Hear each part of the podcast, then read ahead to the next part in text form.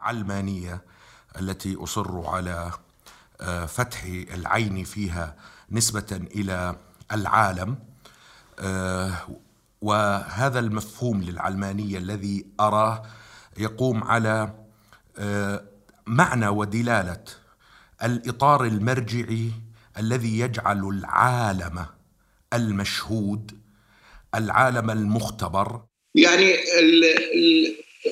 العلمانية آه، ليست آه، فلسفة محددة آه، محددة بشكل واضح، ليست مذهبا سياسيا، العلمانيه هي نظام يقوم أساسا على فكرة إنه الرابطة الجغرافية والقانونية مثل ما تفضلت هي الرابطة الأساسية اللي تحدد العلاقة بين الدولة والمواطنين. اللايكيه هي الدولة التي تكون محايدة إزاء الأديان وتكون مستقلة عن أي تبعية لأي سلطة دينية وهي الدولة التي تكون السيادة فيها للأفراد أو الأشخاص المواطنين وهي سيادة يمارسونها بالتساوي بينهم عن طريق القانون.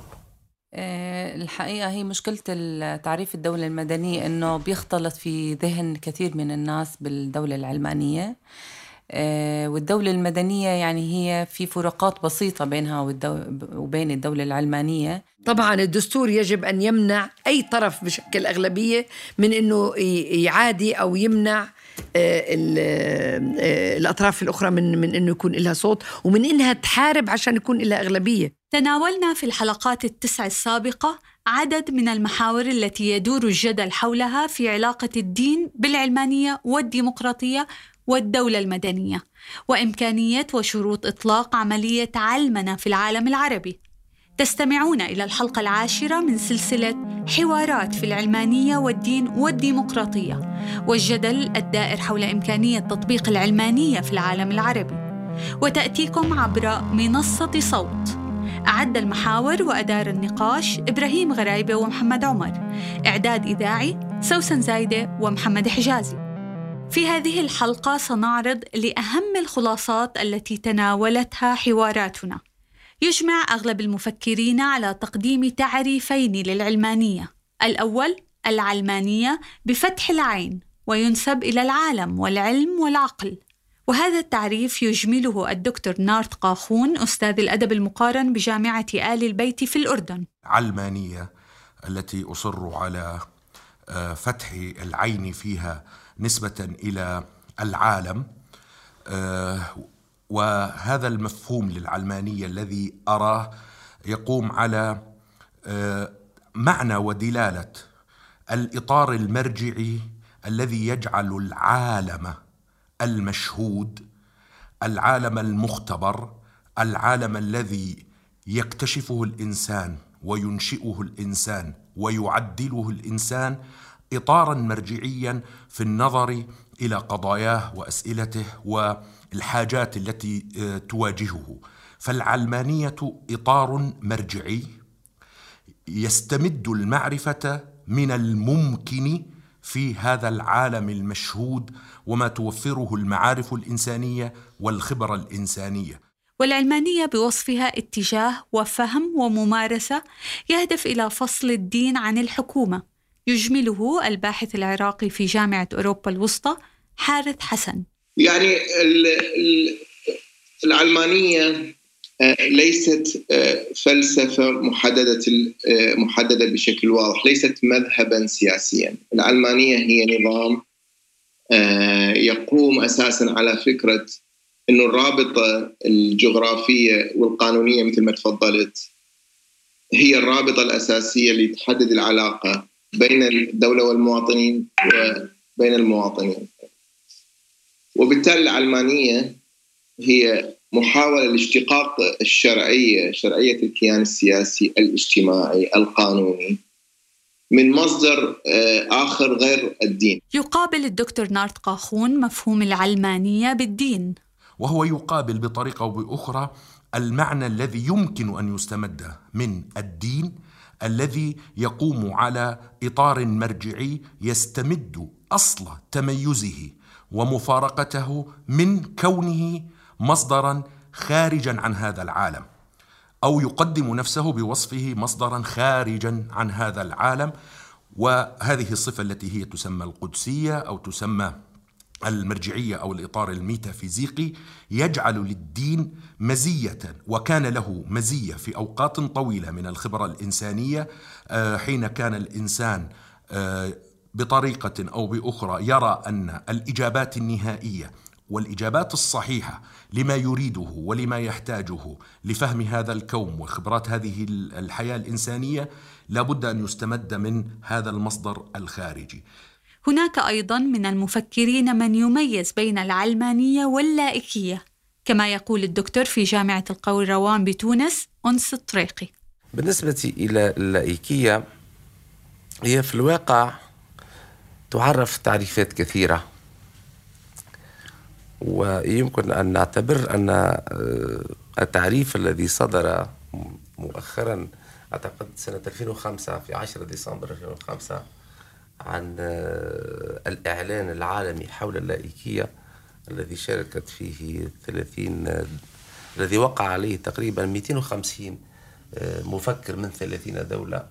يقول أنه العلم اللايكية عفوا هي الدولة التي تكون محايدة إزاء الأديان وتكون مستقلة عن أي تبعية لأي سلطة دينية وهي الدولة التي تكون السيادة فيها للأفراد أو الأشخاص المواطنين وهي سيادة يمارسونها بالتساوي بينهم عن طريق القانون.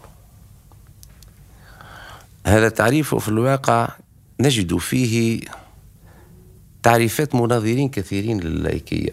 منهم مثلا المنظر الأول في فرنسا لللايكية هو فرديناند بويسون فرديناند بويسون عام 1883 عرف اللايكية بأنها حصيلة صيرورة تاريخية تحرر يتحرر فيها السياسي من أي هيمنة وتدخل آه، من قبل الدين وتمثل الدولة اللايكية حصيلة هذا النسق التاريخي وتتجسد لائكية الدولة عن طريق هذا الفصل القانوني إن شاءنا الذي يدستر بين آه، الدولة كسلطة تدير الشأن العام والدين الذي يتخلى آه، عن التدخل في هذا الشأن العام ويقع التنصيص على ذلك قانونيا في الدستور. يرى كثير من المفكرين ومنهم الكاتب اللبناني حازم صاغية أن العلمانية ليست مجرد مفهوم أو قضية نقاشية إنما صيرورة أو عملية تاريخية نشأت في ظرف تاريخي محدد اقترنت أساسا بالتحرر والديمقراطية ولا يمكن جمعها مع الاستبداد. أساسا أي كلام عن العلمانيه يستوحي التجربة الغربية. وفي التجربة الغربية العلمانية يعني لم تأتي من من من عدم أو من من صافية.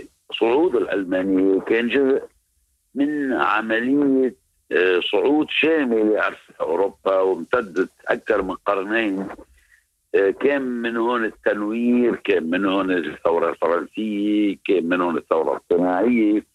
ومن ضمن هالعملية التاريخية الكبرى آه، كان في آه، يعني نزع السحر نزع تسحير المعنى نزع تسحير آه، الحياة تحويل الحياة إلى شيء قابل لأن يفكر ويعاش ويلمس. من دون لجوء إلى قوى غيبية. هي العملية يعني منا بحث فكرية يعني منا نقاش فكري شو صح وشو غلط.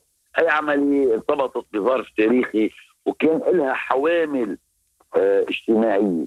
كان في أطراف وقوى اجتماعية عم تحملها وعم تعبر عنها ثقافيا.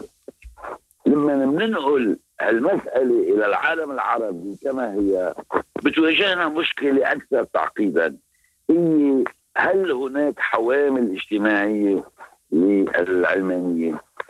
آه وهل المسألة العلمانية هي جزء من عملية صعود أوسع آه، عم تعيشه المجتمعات العربية والإسلامية أم أن هذا من حاصل وبرأيي للأسف الشديد هذا من حاصل ولهالسبب لهالسبب بنلاقي تقريبا بنسبة 90% العلماني غير ديمقراطي والديمقراطي غير علماني. يعني في طرف بده آه، آه، يعلمن الحياة ليضمن آه، الحد من نفوذ وتأثير الأكثرية الدينية أو المذهبية. وفي طرف بده الديمقراطية من دون علمانية ليضمن تحكيم الأكثرية الدينية أو المذهبية. وهي بيعني أنه مسألة العلمانية وكذلك مسألة الديمقراطية هما إلى حد بعيد آه، نتاج تناحر أهلي أكثر مما هم آه، نتاج آه، تحولات مجتمعية إلى أطراف أو قوى اجتماعية عم تحملها وتعبر عنها. إذا وافقنا على هالتوصيف هيدا فهيدا بياخذنا لمسألة أخرى. هو مناقشة المجتمعات العربية نفسها. نعم. مناقشة مش مسألة مش مسألة صح وغلط مش مسألة نقاش أفكار. بصير نقاش مسألة المجتمعات. هل هالمجتمعات آه، قايمة على تعاقد اجتماعي حقيقي متولدة عنه إجماعات فعلية بين الناس واتفاقات عريضة حول مسائل الاستراتيجية والمفصلية بحياتهم. آه، آه، أنا رأيي للأسف لا. ولأنه الجواب بتقديري لا. فالمعنى إنه هون بده يبلش الشغل. بده يبلش الشغل في نقاش آه، قابلية هالكيانات لل... لل... للحياة أساسا. لأنه إذا العلاقة بين الجماعات الأهلية قايمة على غلط ما في تقدم ما بتنجح ثورة لأنه الثورة تنقلب بسهولة إلى حرب أهلية من جماعة على جماعة. نعم. طيب إذا كان التغيير كلفته آه، كسر الشكل الراهن للاجتماع الوطني. طالما والحال هذه ما هو موقف العلمانية من الدين ودوره؟ يجمع أغلب محاورينا على أن العلمانية ليست ضد الدين بل قد تشكل حماية له. هذا ما يلخصه الدكتور جورج الفار أستاذ الفلسفة في الجامعة الأردنية. فالعلمانية في الأخير هو فصل ما بين الدين والدولة وليس آه، وليس نفي الدين أو نفي الدولة. إعطاء الدين آه، الدولة مجالها المدني وإعطاء الدين مجاله الروحي. واحترام كليهما على أن لا يختلطا. لا تختلط الدولة بالدين ولا يختلط الدين بالدولة. آه، الدولة بالدين والدين بالدولة. نعم. وهكذا آه، يمكن أن تقوم دولة آه، تحكم تعددية من الناس من ألوان مختلفة ومن طوائف مختلفة ومن أديان مختلفة وتحكمهم آه، باسم مواطنة. فالجميع هناك يصبحوا مواطنين وليسوا رعاية. في الدين هناك مؤمنين ورعاية بينما في الدولة هناك مواطنون. فهنا المفهوم العلماني اختلف عن آه، واضح وطرق طريقة حكم لدولة معينة بفصلها تماما عن المجال الديني أو الحقل الديني. وهناك أيضا من هم مثل الدكتور أنس طريقي يرى دورا للدين حتى في الدولة العلمانية العلمانية والتي تترجم الإنجليزية وهي الترجمة العربية لكلمة السيكولاريزم فهي كذلك صيرورة تاريخية وهي لا تعني هذا الفصل المؤسسي أو القانوني بين الدين والدولة وإنما تعني أن يتحرر المجتمع من تفسير حياته الواقعية استنادا إلى تصورات دينية. وهذا التحرر لا يعني إقصاء للدين من الحياة الاجتماعية، هذا لا يقبله علماء الاجتماع مطلقا لأن الدين يمثل إسمنت الحياة الاجتماعية عند أغلب الشعوب التوحيدية خاصة وهي أكثر الشعوب الموجودة الآن في العالم. وإنما أن الدين بدوره يصبح مصدر من مصادر تفسير الحياة التي يستند إليها الفرد. لا يبقى الدين هو المصدر الوحيد لتفسير الحياة إنما يصبح واحدا من هذه المصادر. بل أن الدين يتحول في هذا الإطار العلماني إن شئنا آه، إلى آه، أداة لقيام بوظائف أخرى بدل تفسير العالم كإيجاد هذه اللحمة الاجتماعية أو إيجاد الانسجام الفردي الداخلي الضمير الإنساني. والحال أيضا مع الدكتور نارت قاخون نفسه فهو لا يرى أي تناقض بين التدين الفردي والعلمانية. بالضبط التدين الممارسة العبادية أو الممارسة الدينية التي يمكن أن يمارسها الإنسان وفق مفهوم منظومة العبادات منظومة الطقوس وما إلى ذلك. هذا التدين آه، بطريقة أو بأخرى لا آه، يمكن أو ليس من الضروري أن يكون محل نزاع أو محل قلق في ظل آه، فضاء علماني لا يرفض ظاهرة الدين بما هي دين ولا ظاهرة التدين بما هي تدين. فليتدين الإنسان بما شاء وليفعل ما شاء طالما هو في سياق جماعته أو في سياق سلوكاته الفردية. لكن المشكلة تظهر مع المفهوم الثاني أو التجلي الثاني للخبرة والمنظور الديني وهو التدين الذي يقال عنه في الإطار الإسلامي بالأسلمة أو بالانغماسية يعني أن تنغمس أحكام الدين في كل مفاصل الحياة. النقاش في العلمانية والدين والديمقراطية في العالم أدى إلى فتح النقاش في مفهوم آخر هو الدولة المدنية. بعض من حاورناهم يرفض هذا المفهوم. من باب كونه مفهوما سياسيا مراوغا إذ يطالب به العلماني والمتدين على حد سواء. فيما يرى البعض الآخر بما في ذلك بعض الإسلاميين أنه لا يختلف كثيرا عن الدولة العلمانية أو هو يعني في نهاية المطاف دولة ديمقراطية تستمد تشريعاتها من الأمة كمصدر للسلطات. على ما تقول المحامية مرام ذنيبات القيادية في حركة زمزم في الأردن. الحقيقة هي مشكلة تعريف الدولة المدنية إنه بيختلط في ذهن كثير من الناس بالدولة العلمانية. آه، والدولة المدنية يعني هي في فروقات بسيطة بينها وبين الدولة العلمانية. إحنا بالنسبة لنا بنعرف الدولة المدنية هي الدولة الديمقراطية اللي بتحفظ الحقوق لجميع افراد المجتمع بغض النظر عن إيديولوجياتهم أو اتجاهاتهم أو حتى عقائدهم. آه، بتحفظ الديمقراطية آه، بتعطي الحقوق جميعها للناس بشكل يعني في مساواة وعدالة.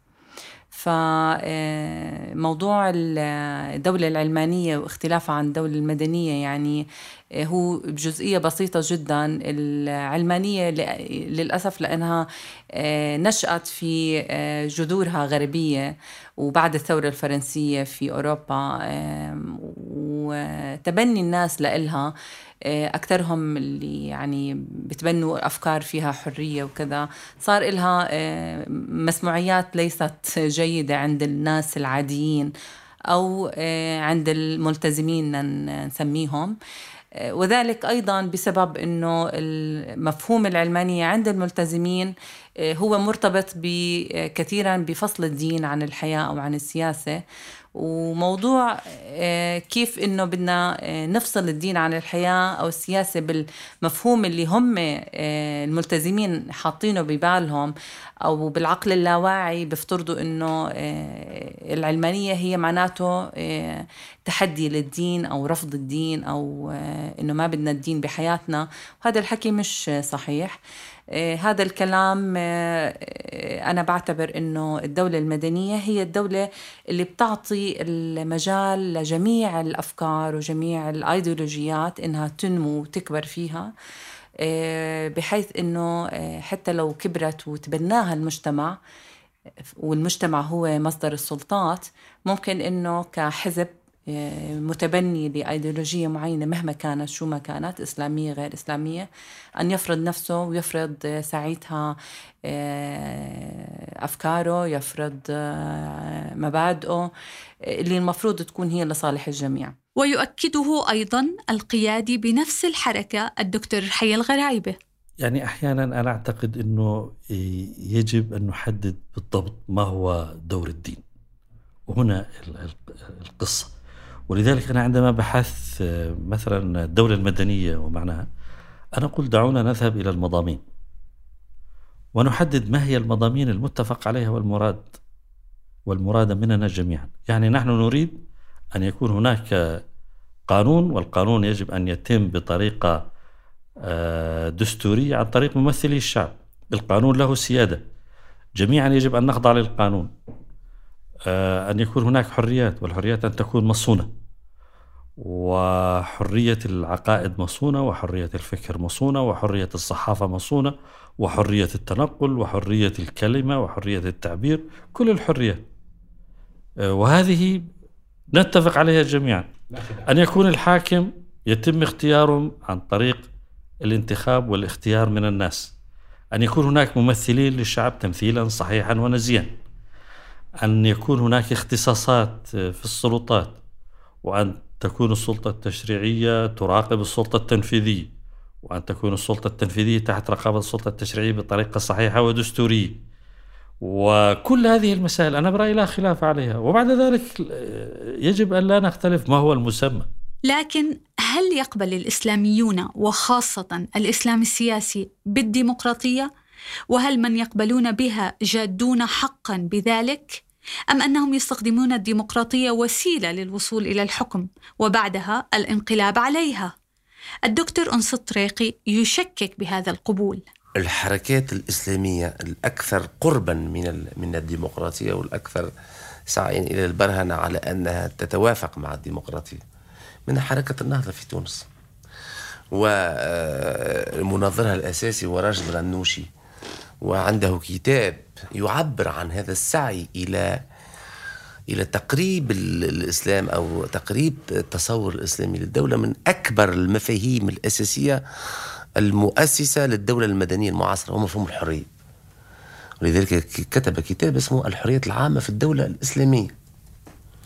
وحاول البرهنة على أن هذه الدولة هي دولة حريات عامة. هذا صحيح.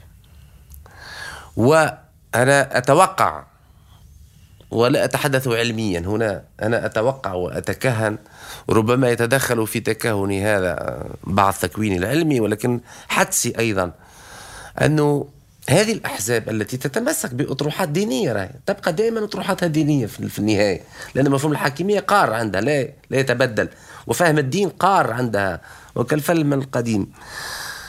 إن يمكن بالممارسة بالممارسة السياسية قد تضطر هذه الحركات إلى أن آه، تعدل تنظيراتها الأساسية للدولة الإسلامية.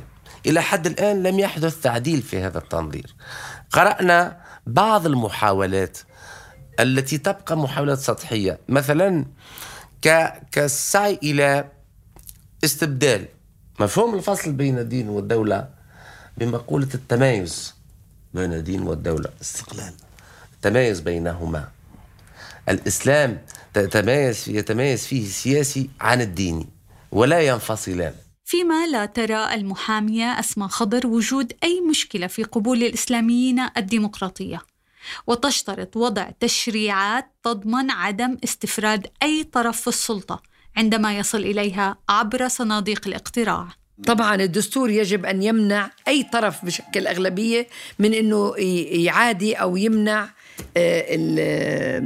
الأطراف الأخرى من من إنه يكون لها صوت ومن إنها تحارب عشان يكون لها أغلبية في المرة الجاية في الانتخابات.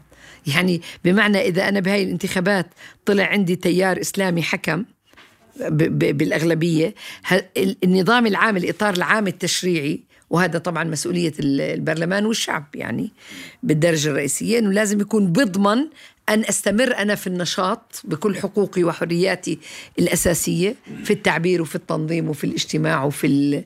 لذلك أنا بعتقد مبادئ حقوق الإنسان اللي متوافق عليها دوليا تصلح لأن تكون الأسس اللي بده يكون عليها أي نظام حكم لأنه هي اللي بتضمن أنه الأقلية هدول اليوم يكون عندهم فرص متكافئة لكي يصبحوا الأغلبية بكرة إذا كان استطاعوا أو ليتحالفوا مع آخرين. وبدون هيك ما فيش مجتمع رح يعرف. فيش فيش دولة رح تنحكم بشكل مناسب. يعني حتى لو اجى لو تفرد بالسلطة العلمانيين واعتقدوا إنه تفردهم بالسلطة يعني القضاء على الإسلاميين تماما. كمان يعني نفس النتيجة بتكون. في الختام حاولنا أن نقدم للمستمع العربي ملخص مكثف. لأهم نقاط النقاش والجدل الدائر حول الدين وعلاقته بالعلمانية والديمقراطية ومواقف حركات الإسلام السياسي من هذه القضايا ومن موضوعة الدولة المدنية ورؤيتهم لها ومدى تقبلهم لنظام الحكم الديمقراطي.